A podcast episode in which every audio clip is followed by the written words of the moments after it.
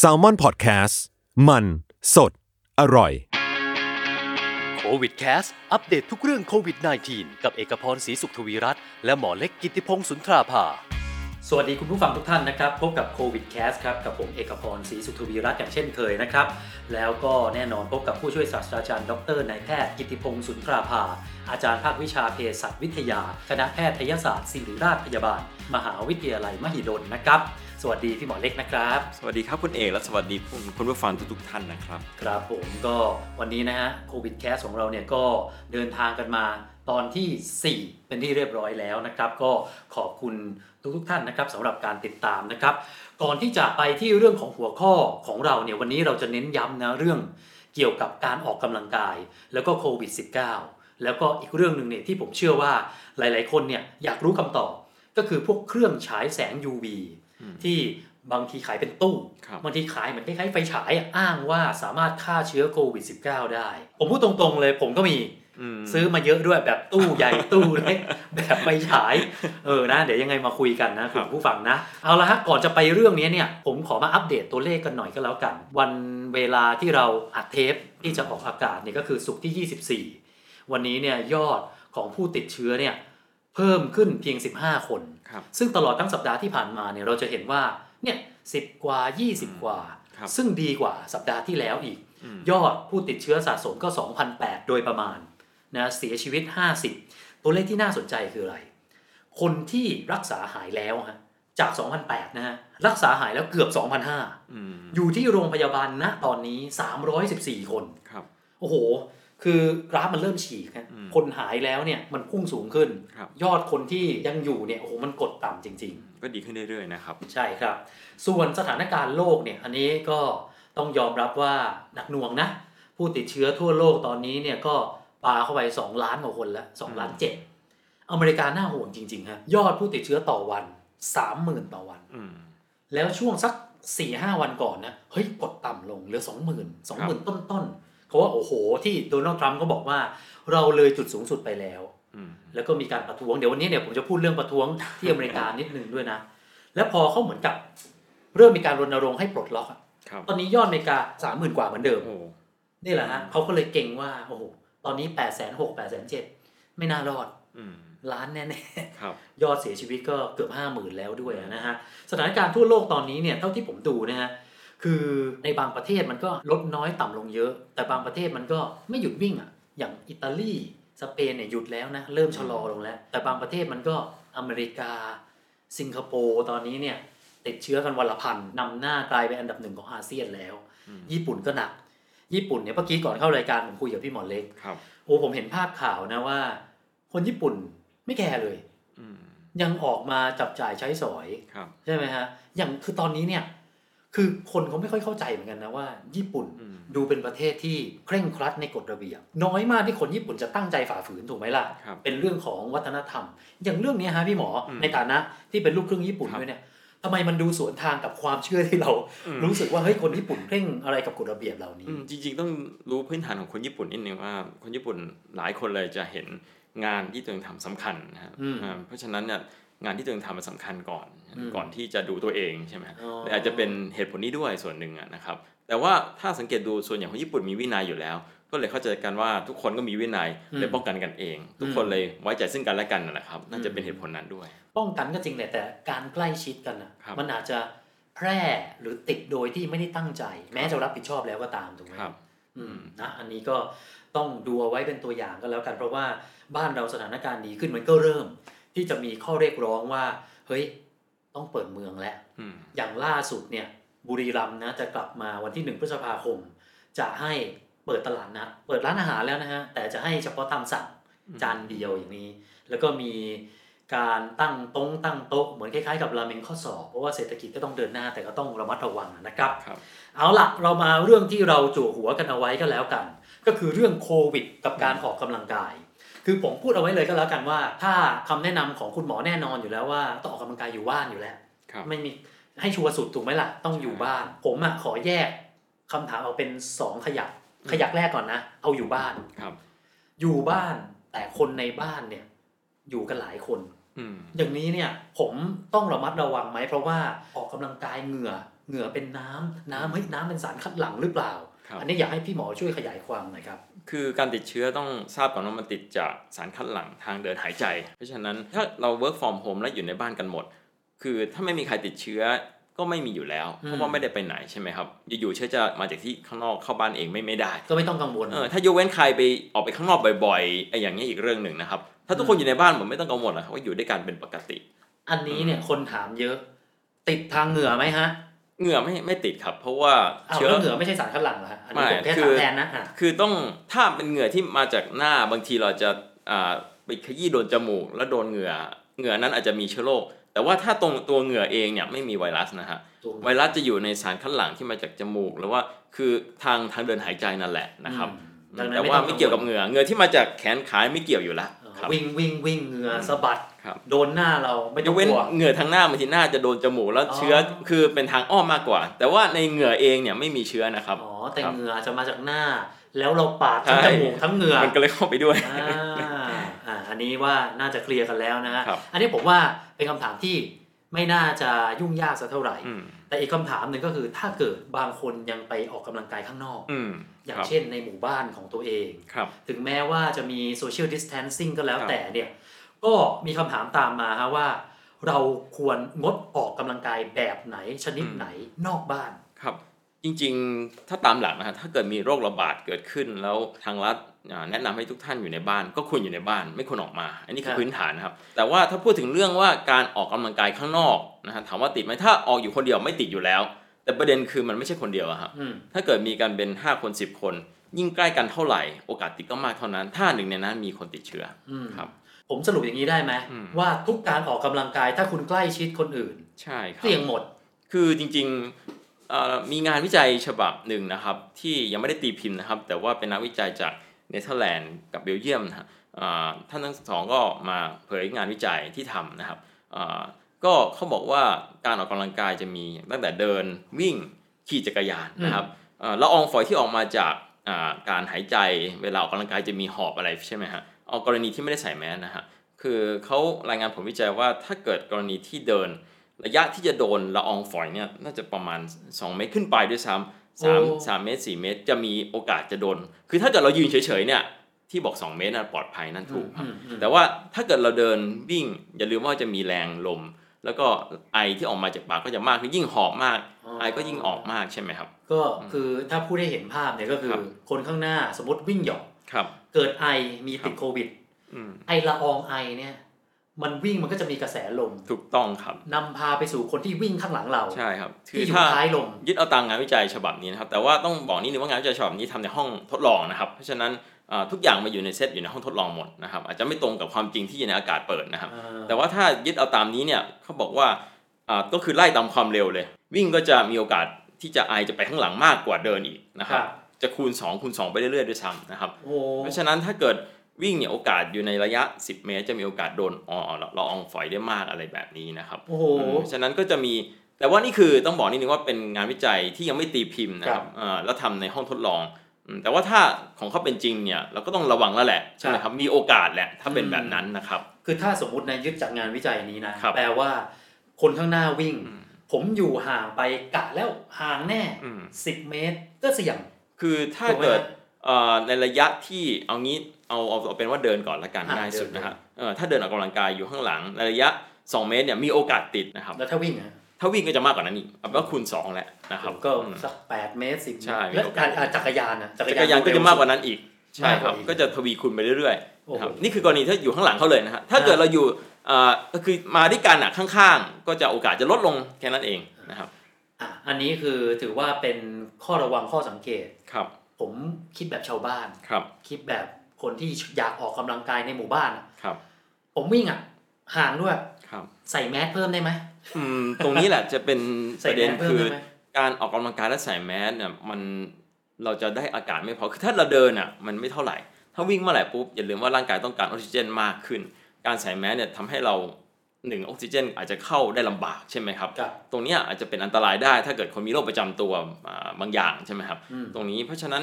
เอ่อถ้าแนะนำจริงๆเนี่ยในช่วงโรคระบาดแนะนำให้ออกกำลังกายอยู่กับบ้านดีกว่านะครับอืมออกไปแอโรบิกเต้นแอโรบิกอยู่กับที่ก็ได้ ถ้าไม่มีพื้นที่ในการเดินเดินวิ่งใช่ไหมครับอ่าก็ได้เหมือนกัน โดยที่ไม่ต้องออกข้างนอกเลย แนะนำจริง ๆ ก็ให้ออกอยู่กับบ้านอะดีที่สุดนะครับอืมอืมออกข้างนอกให้น้อยที่สุดอ่างั้นขออีกคำถามครับ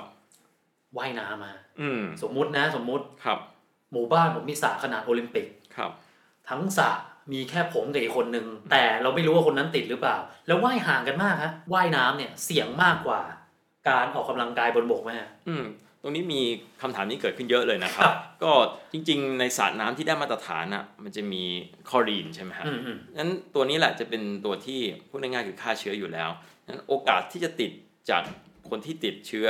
ว่ายน้ำด้วยกันเนี่ยในน้ำนะครับ น้อยมากๆนะครับ น้อยมากๆ เพราะว่าในน้ำที่เขาควบคุมอย่างดีเนี่ยอ่าโอกาสที่เชื้อมันจะเดินทางไปหาอีกคนเนี่ยมันจะไม่มีเท่าไหร่เพราะว่านะคคลรัอบรีนหรือว่าใช่บางสระเป็นสารน้ำเกลืออะไรอย่างต้องงี้ใช่ไหมเน้นนิดนึงสารที่ได้มาตรฐานนะครับอ่าโอกาสที่จะติดเชื้อในน้ำอะมันน้อยมากๆ หรือแทบไม่มีอืมนะครับอืมอ่าแต่ประเด็นคือพอออกมาขึ้นมาจากสระแล้วเนี่ยนะครับ ตรงนี้แหละที่มีโอกาสติดกันใช้อุปกรณ์ร่วมกันเก้าอี้ริมสระอะไรแบบนี้ใช่ไหมครับครับเออ นะก็แต่ว่าทางที่ดีก็อย่าไปที่สาธารณะที่ใช้ของร่วมกันด้วย มันก็ไม่ได้เกี่ยวกับสระอย่างเดียว ใช่ครับ จริง ๆ โดยพื้นฐานถ้ามีโรคระบาดอะอยู่กับบ้านอะปลอดภัยที่สุดนะครับเอาง่ายเออวันนี้จริง ๆคำถามชุดนี้เป็นคำถามคนดันทุรังเหมือนกันนะเพราะโรคๆจริงโรคระบาดแต่ว่าก็ทั้งจะวิ่งอะถ้าจะว่ายน้ำอะอืมนะอะผมมาที่อันนี้เอามาเผื่อไว้ก็แล้วกันนะสำหรับคนที่อาจจะกังวล เรามีวิธีทำความสะอาดร่างกายหลังออกกำลังกายต้องทำเป็นพิเศษกว่าปกติไหมฮะเพื่อป้องกันการแบบติดเชื้ออะไรอย่างเงี้ยครับ แน่นอนคือเรื่องล้างมือนะครับ ล้างมือนี่ไม่ว่าจะที่ไหน ไม่ว่าจะกิจกรรมอะไรก็ตาม ล้างมืออะอันดับหนึ่งเลยนะคครัรับบเอ่อส่วนว่าอาบน้ำเลยมันก็ดีแน่นอนครับอาบน้ำก็ล้างทั้งตัวแหละครับ แต่เบื้องต้น ก่อนอย่างอื่นก็คือการล้างมือนะครับให้ทำทุกครั้งแล้วทำบ่อยๆ ไม่มีเรื่องเสียหายหรอกครับครับเนาะอันนี้ก็ถือว่าเป็นมาตรฐานเหมือนกับกิจกรรมอื่น ๆ ทั่วไปด้วยใช่ครับ ผมมาที่เรื่องอุปกรณ์เสริมกันบ้าง เพราะว่าพักหลังๆเนี่ยเริ่มมีขายเยอะนะ คือมันเยอะเป็นสิบเป็นร้อยชนิดเลยแหละครับแต่ผมขอเอาอันที่คนรู้สึกซื้อมาใช้เยอะ แล้วก็มีคำถามเยอะจริง ๆ อย่างผมก็เป็นหนึ่งในเหยื่อการตลาดของเขาครับไอ้รังสี UV เนี่ยฆ่าโควิด -19 ได้แน่นอนอืมเพราะ ในทางการแพทย์เขาใช้แบบนี้เหมือนกันครับมีทั้งแบบกล่องที่ผมบอกกับแบบที่เหมือนไฟฉายครับคุณฉายไปเลย เหมือนไฟฉายมาฉายปั๊บเข้าไปในคอมคุณ ในมือถืออมในหน้ากากอนามัยยังได้เลยครับ อันนี้เนี่ยอะผมถามพี่หมอคำถามแรกครับในวงการแพทย์มีใช้รังสี UV ฆ่าเชื้อแบบนี้จริงไหมอืมต้องตอบว่ามีนะครับนะก็คือวงการแพทย์วงการวิทยาศาสตร์ก็ใช้ UV ในการฆ่าเชื้อเป็นปกติอยู่แล้ว แต่ขออธิบายความนิดหนึ่งครับก็คือ แยกนิดหนึ่งว่า UV เนี่ยฆ่าเชื้อได้จริงหรือเปล่าตอบได้แน่ว่าจริงครับฆ่าเชื้อไวรัสในโควิดเนี่ยได้จริงนะครับ ตรงนี้อ่าพิสูจน์แล้วแน่นอน มันต้องมีนะครับ UV ประเภทไหนไหมฮะหรือว่าเออ UV มีครับทุกประเภทเอ่อจริง ๆ ในรายละเอียดผมอาจจะไม่พูดละเอียดละกันนะครับแต่ว่ามันจะมีชนิด UV อย่างเช่น UVC หรือว่าความแรง UV อีกนะครับอ่าตรงนี้ต้องได้เครื่องที่มาตรฐานนะครับ ต้องบอกนิดนึงว่าเครื่องเหล่านั้นอะที่ผู้พูดไว้ที่ใช้กันอยู่ต้องได้มาตรฐานเท่านั้นนะครับอืมอ่าต รงนี้เราไม่รู้ว่าที่เราซื้อกันเองเนี่ยได้มาตรฐานหรือเปล่านี่อย่างแรกนะครับได้มาตรฐานนี่คือหมายถึงต้องมีใบรับรองอืมถูกไหมฮะว่าว่าเครื่องนี้สามารถฆ่าเชื้อได้จริงก็เลเคยยอย่างพินี้ใช่สูไหมจน์ได้จริงทำทำมาก่อนแล้ว แต่ว่าเอ่อผมไม่รู้ว่าที่ขายๆกันอยู่อะได้มาตรฐานหรือเปล่า แต่ว่าถ้าใช้ในโรงพยาบาลหรือว่าในห้องแลบอะมันได้มาตรฐานอยู่แล้ว นั่นไม่มีคำถามนะครับอืมเอ่อถ้าพูดในกรณีคนทั่วไปคราวนี้มาพูดประเด็นแล้วว่าเราจำเป็นต้องใช้หรือเปล่านะครับเอ่อสำหรับคนทั่วไปนะครับ ผมไม่พูดถึงบุคลากรทางการแพทย์นะฮะชาวบ้านทั่วไปอะ ตอบได้ว่าไม่มีความจำเป็นนะครับเอ่อจริง ๆ เราอะอย่างผมอะผมกลัครัวบมีพัสดุส่งมาที่บ้านผมยัดเข้ากล่อง UV ก่อนเลยเอาเออเอออย่างที่เราคุยกันอาทิตย์ที่แล้วอ่าเรื่องของ UVI ตัวไวรัสเนี่ยมันสามารถที่จะทิ้งไว้สักพักมันก็จะตายไปใช้เวลาอาจจะแล้วแต่อาจจะหนึ่งวันเต็มๆก็หายไปหมดแล้วเอ่อโดยที่เราไม่ต้องทำอะไรเลยนะครับอืมหรือว่าวางไว้กลางแดดสักระยะหนึ่งอะไรอย่างนี้นะครับอืมเอ่อแต่ไอตัวเครื่องมือเนี่ยในเมื่อเรา ไม่แน่ใจว่าหนึ่งมีมาตรฐานหรือเปล่าเราจะเสียเงินฟรีถ้าไม่ได้มาตรฐานใช่ไหมครับแล้วเกิดเราเชื่อมั่นว่าได้มาตรฐาน ทั้งที่มันอาจจะค่าไม่ได้จริงแบบนั้นอะจะอันตรายซะมากกว่าเพราะเราดันไปเชื่อว่ามันค่าแล้ว ตรงเนี้ยผมว่ามันจะเป็นความเสี่ยงอย่างที่หนึ่งนะครับ คือเราเชื่อมั่นเกินไปนะครับสองเออผลจากการใช้ถ้าเราใช้ไม่เป็นนะครับอย่าลืมว่า UV ไม่ใช่ว่ามีผลดีอย่างเดียวมันมีผลเสียกับร่างกายด้วยนะครับเอ่อ มันมีผลกับดวงตาด้วยนะครับเอาง่ายอืมๆตาหรือผิวหนังด้วยนะครับอืมเอ่อตรงเนี้ยจะมีผลข้างเคียงกับร่างกายเราด้วยนะครับอ่าตรงนี้เพราะฉะนั้นถ้าในความเห็นผมผมว่าในสำหรับคนทั่วไปอะไม่จำเป็นต้องใช้เครื่องมือเหล่านี้นะครับอืมอืมด้วย 2 ประเด็นนี่แหละที่ผมพูดถึงคือผมว่าไอ้ไอ้ประเด็นลดการป้องกันเนี่ยสำคัญครับบางทีเราไปเชื่อมั่นไอ้กล่องเนี้ยอืมจนเราแบบเฮ้ยไม่ต้องเช็ดแล้วครับไม่ต้องเช็ดแอลกอฮอล์แล้วอืม เราสาด UV เข้าไปแล้วเออกลายเป็นว่าแทนที่จะป้องกันแบบชัวร้อยเปอร์เซ็นต์ครับเราดันไปเชื่อแบบที่มันไม่ถูกต้อง บางคนเชื่อถึงขั้นว่าแทนที่จะล้างมือเอามือไปจุ่มเข้าเครื่อง UV แทน ซึ่งตรงนี้ผิดเลยนะครับ บอกเลยอ่าล้างมือดีที่สุดสำหรับการฆ่าเชื้อบนบนมือเราอะนะครับอ๋ออืมเพราะฉะนั้นเนี่ยเครื่องมือในการฆ่าเชื้อ UV ทั้งหลายเนี่ยใช้ในห้องแลบหรือว่าในสถาบันทางการแพทย์ดีกว่านะครับอืมแต่ถ้าใครทำแล้วสบายใจเนี่ย อยากทำสำหรับผมนะทำไปเถอะ แต่คุณก็ต้องใช้มาตรการป้องกันแบบที่มันต้องทำอยู่แล้วผสมกันเข้าไปด้วยครับอย่างนี้ก็อาจจะเสริมความสบายใจแล้วกันผมใช้คำนี้แล้วกันแต่นี้นิดนึงว่าขอให้ใช้อย่างถูกวิธีแล้วระวังอย่างยิ่งเลยนะครับ เพราะว่าครับอย่างที่ผมบอกมันมีผลต่อร่างกายเราด้วยนะครับครับ อันนี้ระวังนะเพราะว่าผมเห็นนะในอินเทอร์เน็ต สอนวิธีทำโมเลยนะฮะอืมไปซื้อหลอด UV มา พร้อมกับกล่องคุณสามารถต่อไม้โอ้โป๊กโป๊กโป๊กจริง ๆ นี่เรื่องจริง เสร็จปุ๊บใส่ฟิลใส่แอม เสียบปลั๊กเปิดปุ่ม คือทำกล่องแบบนี้เองเนี่ย อันนี้ยิ่งไม่ได้รับการรับรองใหญ่นี่ไม่ไม่แนะนำอย่างยิ่งเออเอออันตรายมากครับเอางี้คนทั่วไปอะเครื่องมืออะไรทั้งหลายแหละที่ขายกันทำท้องตลาดผมว่าไม่มีความจำเป็นเท่ากับเราล้างมือบ่อยอืมๆระวังตัวเราเองใส่แมสเนี่ยแหละก็เพียงพอแล้วครับอืมผมไปอีกคำถามกันแล้วกันเรื่องของหน้ากากอนามัยครับคือ มันจะมีการรณรงค์กันเยอะนะฮะว่า อยากจะให้เราสามารถแยกหน้ากากอนามัย เอาไว้อีกส่วนหนึ่งอีกถุงหนึ่งเหมือนแยกขยะอืมแต่แยกหน้ากากอนามัยไปอืมมันมีคำพูดนี้บ่อยมากครับเพื่อความปลอดภัยอ๋อแต่มันไม่รู้ฮะว่า แยกแล้วทำไงอะอืมนะอย่างอย่างผมนะ ผมใช้วิธีที่ถอดออกมาดึงจากหู ใส่ถุงพลาสติกผูกห่อไว้ชั้นหนึ่งแล้วก็ใส่ในถุงครับขยะปกติอีกทีหนึ่งครับจริง ๆ วิธีที่ถูกต้องเนี่ยอืมมันเราควรจะ ทิ้งมันยังไงอะจริงๆแล้วน่าจะเป็นไอเดียของขยะติดเชื้อนะครับที่พูดถึงนะฮะตรงเนี้ยสำคัญมากสำหรับสถาบันอ่าทางการแพทย์ทั้งหลายใช่ไหมฮะคลินิกโรงพยาบาลเขาจะแยกเลยขยะติดเชื้อขยะธรรมดา แต่สำหรับในครัวเรือนทั่วไปนะครับเอ่อไม่จำเป็นต้องทำขนาดนั้น แล้วก็ทิ้งในขยะทั่วไป เพราะว่าแมสจริง ๆ เราไม่ได้ไปโดนคนไข้หรือว่าเหมือนกับในสถานพยาบาลนั้นเราอาจจะไม่จำเป็นต้องทำถึงขั้นนั้น ก็คือทิ้งในขยะปกติเนี่ยแหละนะครับ คือรับมันมันเป็นคำถามอย่างเงี้ยพี่หมอครับ คนเขาจะมองว่าสมมตินะครับเราอาจจะติดโดยไม่รู้ตัวครับและอาจจะไปติดคนที่บังเอิญมาเก็บขยะ หรือคนเก็บขยะอย่างเงี้ยครับอย่างนี้เนี่ยถ้าถ้าสมมติเป็นโจทย์นี้นะครับเราต้องทำอะไรเป็นพิเศษไหมฮะอืมจริง ๆ ขยะติดเชื้อทางกทมจะมีหน่วยกำจัดขยะติดเชื้อเฉพาะนะครับอ่านี่นี่คือสำหรับสถานพยาบาลอ่าแต่ว่าในกรณีที่คนเรือนบ้านทั่วไปสุดท้ายถึงเราจะแยกขยะมันก็ทิ้งรวมกันอยู่ดีนะครับถ้าเราไม่ได้ติดต่อให้บริการเรื่องนี้เฉพาะนะครับเอ่อเพราะฉะนั้นคนทั่วไปเนี่ยทิ้งในขยะทั่วไปแหละนะครับ โดยเพราะว่าอย่าลืมว่าเราไม่ได้ไปโดนคนไข้โดยตรงแบบผู้หมอพยาบาล ตรงนั้นเนี่ยจำเป็นอย่างยิ่งต้องแยกขยะอยู่แล้วนะครับครับแต่เมื่อกี้ที่พี่หมอพูดนี่สะอึกใจผมเหมือนกันนะ บ้านเราเนี่ยแยกขยะยังไงให้ตายยังไง ถ้าไม่ได้ไปให้ในที่ที่เฉพาะทิ้งในที่เฉพาะใช่มันจะรวมมาอยู่ในถังเดียวอยู่เสมก็อก็ค่าเท่ากันถ้าเราไม่ได้แยกจริง ๆ แบบทางโรงพยาบาลนะครับตอนนั้นน่ะเขาแยกจริง ๆ แล้วทำจริงๆนะครับอืม เพราะฉะนั้นในกรณีโครวเรือนทั่วไปก็คือทิ้งขยะทั่วไปในแมสที่เราใส่เนี่ยแหละครับนะครับอืมอะผมขออีกสักคำถามหนึ่งก็แล้วกันนะที่จริง ๆ คนถามมาเยอะ ช่วงเนี้ยเนี่ยช่วงระบาดหนักๆเลยนะครับถ้าเกิดเราท้องครับ หรือใกล้คลอดอืมหรือเพิ่งคลอดต้องดูแลนะทั้งตัวเราทั้งเด็กแรกคลอดเป็นครับพิเศษไหมหรือว่าก็ป้องกันตามปกติอืมอย่างแรกคือระวังอย่าให้ติดเชื้อก่อนครับอยู่กับบ้านอย่าออกไปข้างนอกบ่อยอืมๆแค่นั้นเองนะครับ ก็คือพูดง่ายๆคือก็ระวังตามปกติใช่ครับ คนท้องหรือเด็กแรกเกิดไม่ได้มีข่าว หรือว่าไม่ได้มีการวิจัยว่าภูมิจะต่ำกว่าคนอื่นอืมหรืออันตรายกว่าคนอื่นถูกไหมครับฮะแล้วก็ไม่มีข่าวหรือว่ารายงานเรื่องของการทำให้ทารกผิดปกติในเรื่องนี้ ไม่เหมือนกับถ้าเราจำได้หลายสองสามปีที่แล้วมั้ง ในบราซิลที่มีเรื่องไข้ซิก้าอ่าตรงนั้นอะอาจจะมีผลกับทารกจริงครับๆแต่ในกรณีไวรัสชนิดเนี้ยไม่มีรายงานเรื่องพวกนั้นนะครับ ไม่ต้องกังวล เพราะอย่างที่ผมอ่านข่าวมานะในรอบหลายเดือนที่มีโควิดเนี่ยจะมีแต่ข่าวที่ว่าทารกแรกเกิดที่บังเอิญไปติดเชื้อหายปกติครับยังไม่เจอข่าวนะว่าเอ้ทารกแรกเกิดติดแล้วตายอืมหรืออาการหนักยังไม่ค่อยเจอข่าวนี้นะอืฮะมจก็ริงๆ เรื่องนี้เนี่ยถือว่าเป็นข่าวดีสำหรับเด็กๆมากกว่าสำหรับโรคโควิดตัวนี้นะครับเพราะว่าในเด็กเล็กเนี่ยส่วนใหญ่อาการจะเป็นน้อยมากอืม นะครับน้อยจริง ๆ เลยที่เด็กจะเป็นหนักนะครับไม่เหมือนผู้ใหญ่นะอันนี้ก็น่าจะเป็นคำถามนะแล้วก็เป็นหัวเรื่องที่เราจั่วหัวกันไว้น่าจะเพียงพอแล้วนะครับผมขอทิ้งท้ายแล้วกันวันนี้เนี่ยอยากจะพูดถึงมาตรการประเทศที่ถือว่าเป็นผู้นำของโลกก็แล้วกันที่หลาย ๆ คนเนี่ยก็ค่อนข้างวิตกกังวลก็คือสหรัฐอเมริกานะครับครับเราทราบกันดีว่าเขารณรงค์ให้ใช้โซเชียลดิส a ทนซิ่งปิดเมืองอะไรกันว่ากันไป แต่ในสัปดาห์ที่ผ่านมาเนี่ยโอ้โหมันมีข่าวเยอะจริง ๆ นะ ว่า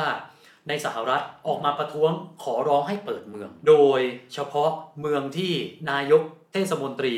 หรือว่าผู้ว่าการรัฐเป็น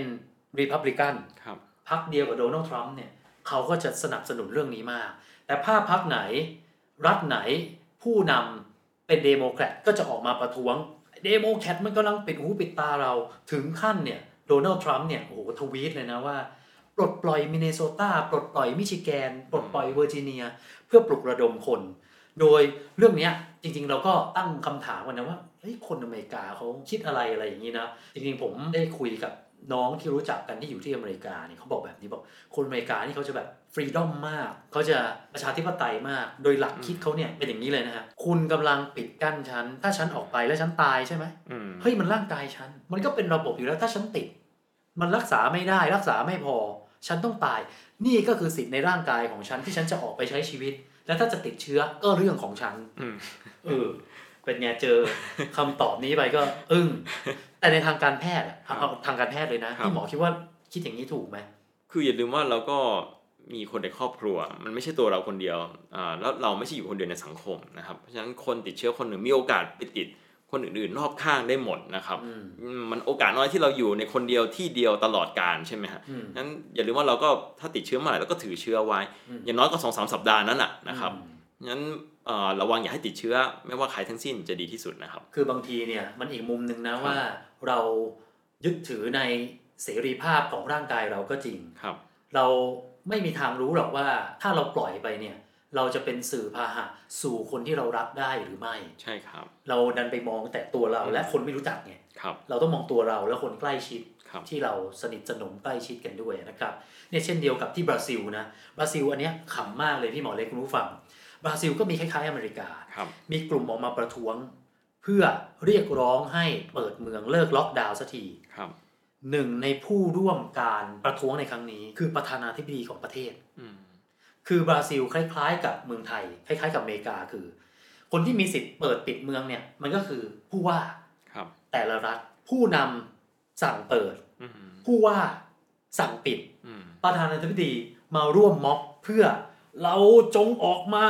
ใช้ชีวิตกันเถอะ เพราะว่าผู้ว่าการรัฐผู้ว่าราชการจังหวัดไม่เชื่ออืมนี่ตลกดีไหมมีม็อบแต่ ผู้นำประเทศมาร่วมม็อบด้วย เพื่ออยากจะให้คนออกมาใช้ชีวิตไม่ใส่หน้ากากอนามัย และที่มันตลกอะไรรู้ไหมคุณผู้ฟังพี่หมอเล็กระหว่างที่เขาขึ้นไปไฮพาร์คไปพูดเขาไอใส่ไมค์นะมันก็แบบเออเป็นเรื่องที่ขำดีนะว่า เออมันมีอะไรแบบนี้ด้วยนะครับอะผมขอทิ้งท้ายแล้วกันเวลาเริ่มที่จะล่วงเลยมาแล้วครับจะใช้ว่างานวิจัยงานทดลองใหม่ก็ได้เหมือนกันนะฮะอืมคือก่อนหน้าเนี้ย ถ้าใครติดตามข่าวสาร โดยเฉพาะชอบเรื่องเกี่ยวกับสุนัขหมาแมวเนี่ยคุณอาจจะพอจะได้ยินข่าวแบบนี้บ้าง คุณจะรู้ว่ามันจะมีหมาดมกลิ่นครับที่จะอยู่ตามสนามบินท่ารถท่าเรือไว้ดมกลิ่นยาเสพติดครับถูกไหมฮะอันนี้เห็นประจำอยู่แล้ว แล้วมันเคยมีที่บอกว่าหมาดมมะเร็งอืมถูกไหมฮะอันนี้พี่หมอเคยได้ยินไหมครับมีนะมีเขาบอกว่าเหมือนคนเป็นมะเร็งจะส่งกลิ่นบางอใช่ย่างนี่นี่เรื่องจริงนะอันนี้เรื่องจริงใช่ไหมคครัรับบใช่ครับ ล่าสุดฮะอันนี้เนี่ยเป็นองค์กร ที่เขาใช้ชื่อว่า medical detection dog อืมเขากำลังฝึกหมาฮะให้ดมกลิ่นโควิด -19 อ๋อเหรอฮะโอ้ใช่ฮะเขาบอกว่ามันเป็นลักษณะเหมือนกับดมอืมยา ดมมะเร็ง ดมมาลาเรีย ลักษณะแบบนั้นเลย เพราะว่าจากการฝึกเบื้องต้นเนี่ยเขาบอกว่าเฮ้ยหมามันสามารถดมกลิ่นแยกได้ภายในเวลาไม่กี่วินาทีเฮ้ยอืมหมาดมสงสัยแล้วก็ไปตรวจ สงสัยเข้าไปตรวจเลย ก็คือเป็นระบบคัดกรองอีกชั้นหนึ่งอืมผมว่าครับอันนี้เนี่ยมันก็เป็นข่าวที่น่าสนใจนะฮะอืมเพราะว่าตอนเนี้ยเขากำลังเอาไปฝึกนี่แล้วก็กำลังที่จะนะทดลองอย่างจริงจัง อันนี้ก็เอามาอัปเดตให้ฟังกันแล้วกันนะครับ คุณผู้ฟังถ้าเกิดมีคำถามนะฮะอยากจะส่งมาก็ส่งมาได้ที่เพจของ s ซ l m o n นะครับทาง Inbox ยังไงถ้าไม่ได้เกินกำลังนะครับ เราสองคนจะพยายามหาคำตอบมาให้ก็แล้วกัน พบกันใหม่สัปดาห์หน้านะครับ วันนี้เราสองคนต้องขอลาไปก่อน สวัสดีครับ สวัสดีครับ